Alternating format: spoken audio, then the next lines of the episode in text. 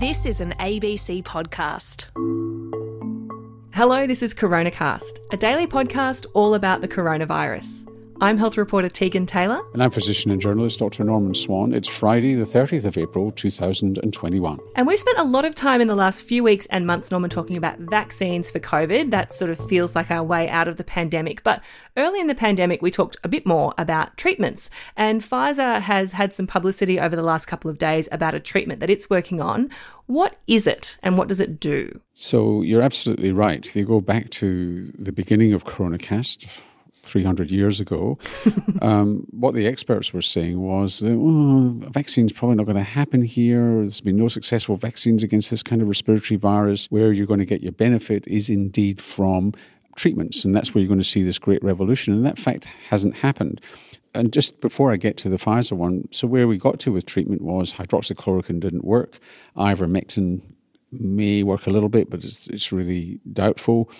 But steroids do work, and that was shown by the British and reduce mortality by about 20%. Remdesivir is pretty disappointing in terms of probably just reduces hospitalization a little bit, but doesn't do an awful lot of good. And anti HIV drugs didn't work, and so on. But this comes to the, the Pfizer drug is actually not that dissimilar to some anti HIV drugs because it's called a protease inhibitor. So we're talking about a pill, and what does it actually do? So, what it does is it, it, it inhibits replication of the virus, which is what protease inhibitors that are geared towards uh, HIV do as well. And that's what they're aiming to do, so that it attacks the specific proteases involved. So, protease is an enzyme that's required for viruses to replicate themselves, and the inhibitor inhibits that enzyme and therefore prevents replication. So that's what they're trying to do. Very successful in HIV. We've just got to see whether or not it works with SARS CoV 2. They do have side effects, by the way, with HIV. Um, so this one would have to, you know, the side effect profile would have to be pretty closely monitored. They can be quite expensive drugs, so that's the other side of this is what the cost would be.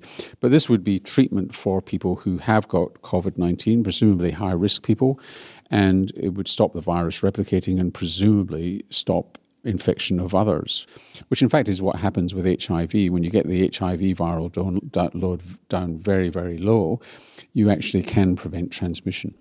And so when we hear that there's a, maybe a new drug and Pfizer's had a lot of success with its vaccine, people want to throw the hats in the air and uh, celebrate. But this is only in phase one clinical trial so far. Yeah. So this, even if they accelerate, um, they will get a lot of patients, unfortunately, because there's still a lot of COVID around. So it's going to be quite easy to do a phase three trial if it's safe in phase one. So phase one is gross safety.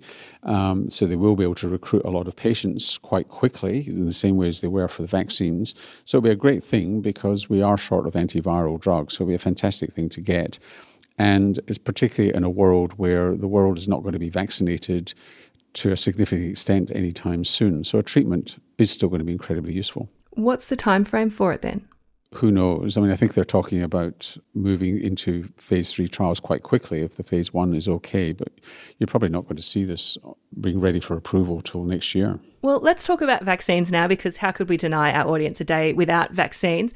So, there's a couple of papers out. We get a lot of questions about pregnancy and risk of COVID and risk of getting vaccines. And there's a couple of papers out recently that shed a bit more light on this. So, yeah, this is a really interesting study. The first one is looking at women who are pregnant and what happens to their pregnancy and to the women when they get infected with COVID 19.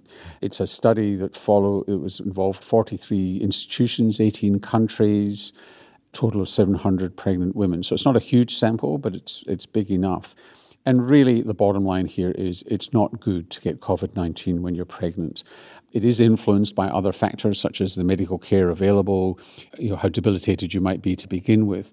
But essentially, you're likely to get high blood pressure, which risks convulsions and loss of the baby and loss of maternal life you're more likely to die, 22 times relative risk increase in terms of dying. But the, the caveat there is it's got a very wide interval. It, it, could be as low as three times and as high as 172 times. It means that there probably weren't that many deaths, and so the range is quite wide. But there is a significant increase.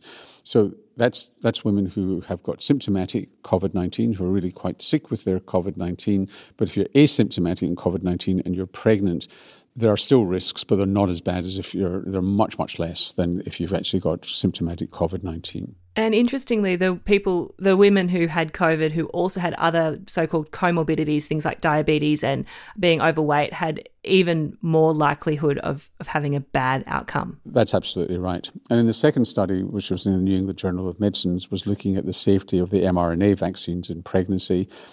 And it's it's a short study, still quite preliminary in findings, but they're not getting any safety signals. In other words, worrying signals out of pregnancies. This is women in a variety of stages of pregnancy, and they're not seeing any poor outcomes at this point. So it seems okay, but smallish numbers and uh, early days. But I think you'll see more papers published on this. So the, the, pregnancy story with the vaccine seems to be fine. Right. So for people who are trying to weigh their risk of whether they should get vaccinated or not during pregnancy, what we're seeing with these papers at least is that getting COVID while you're pregnant can be really bad, and getting the vaccine in pregnant so far doesn't seem to carry any additional risk. No, and pregnant women in Australia, if they choose to get the vaccine, will get the Pfizer vaccine because they're under 50. Presumably, yes. And another piece of news that's come to light yesterday is that the Victorian government is going to build a purpose built quarantine facility near the airport to get around this idea of, uh, of quarantining people in hotels, which has been the source of a lot of leaks. Yeah, so 500 beds next to an existing quarantine facility in Mickleham in the northern suburbs, about 30 kilometres from the CBD of Melbourne. So this is uh, good news, but they want the Commonwealth to pay for it. So let's just see whether it will happen. But it's the right kind of move, given that quarantine is going to last for some time to come, and they think they could get it up in a few months. Right. So they, they think they're thinking that they're going to be using it, that it's going to be able to be used by the end of the year, all going well. How much use do you think it's going to get by the end of the year? Well, it'd be nice if it was redundant but I suspect that it's going to be used well into 2022. Well, it's Friday, Norman, which means Quickfire Friday, and I've got some really great questions for you this week. So, are you ready to go? I'm ready. So, Louise is asking if the vaccines aren't effective against the new variants, how will they help? She thought the more contagious variants would become naturally dominant very quickly because of maths. So, Louise is right. They could become dominant very quickly, and they already are the vaccine manufacturers of the mRNA vaccines think that they are actually okay for the for the vaccine resistant variants because they give quite a profound immune response, and that's yet to be seen. But it is likely that we get a base coverage against severe disease from the current vaccines, including Astra, and then this late this year, early next year, we might have a specifically designed vaccine for the variants. Daryl says, Is the AstraZeneca related blood clot treatable? Daryl's read that the blood clotting is easily detected by a blood test, so could we just schedule this blood test every week for three weeks? You don't want to do a test when you haven't got an indication for doing it because you could get a false positive and it would lead you to panic for no particularly good reason. So I don't think anybody's arguing that at the moment. Yes, it looks as though these blood clots are treatable, and they're treatable by using what's called immunoglobulin or high dose steroids. Those are the two drugs that are used there. And then basically what they're doing is rather than treating the clots, they're treating the immune response to the platelets and trying to get that under control so the platelets can recover and return to normal. So that's how the, it's being treated at, at the moment. And a very quick final question from Carlisle Will those taking the AstraZeneca vaccine benefit from taking blood thinners for a given period of time to avoid blood clotting? The current recommendation is that unless you're on aspirin already for coronary heart disease or stroke or you've had a stent put in, then you do not add them, you do not take them anew for to prevent this blood clotting because you've got low platelets in this condition and low platelets cause hemorrhage. So you get both clot and hemorrhage in this blood clotting syndrome. And aspirin partly disables the platelets. So you do not want to make the risk of hemorrhage worse. So you don't stop aspirin if you're already on it but you wouldn't start it specially. Well, that's all we've got time for on CoronaCast for today, and that's it for this week as well. If you want to ask questions, go to abc.net.au slash coronacast. Go to ask your question, click on the button, and put in coronacast into your question so we can find it. And we will see you on Monday. See you then.